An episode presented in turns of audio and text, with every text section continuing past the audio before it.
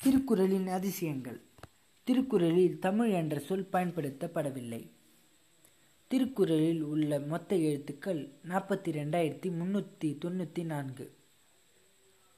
திருக்குறளில் தமிழ் எழுத்துக்கள் இருநூத்தி நாற்பத்தி ஏழில் முப்பத்தி ஏழு எழுத்துக்கள் மட்டும் இடம்பெறவில்லை. திருக்குறளில் இடம்பெறும் இரு மலர்கள் அனிச்சம் குவளை. திருக்குறளில் இடம்பெறும் ஒரே பழம் நெறிஞ்சி பழம். திருக்குறளில் இடம்பெறும் ஒரே விதை குன்றிமணி. திருக்குறளில் பயன்படாத ஒரே எழுத்து ஔ. திருக்குறளில் இடம்பெற்ற இரண்டு மரங்கள் பனை மூங்கில். திருக்குறளில் அதிகம் பயன்படுத்தப்பட்ட ஒரே எழுத்து நீ. ஆயிரத்தி எழுநூற்றி அஞ்சு முறை.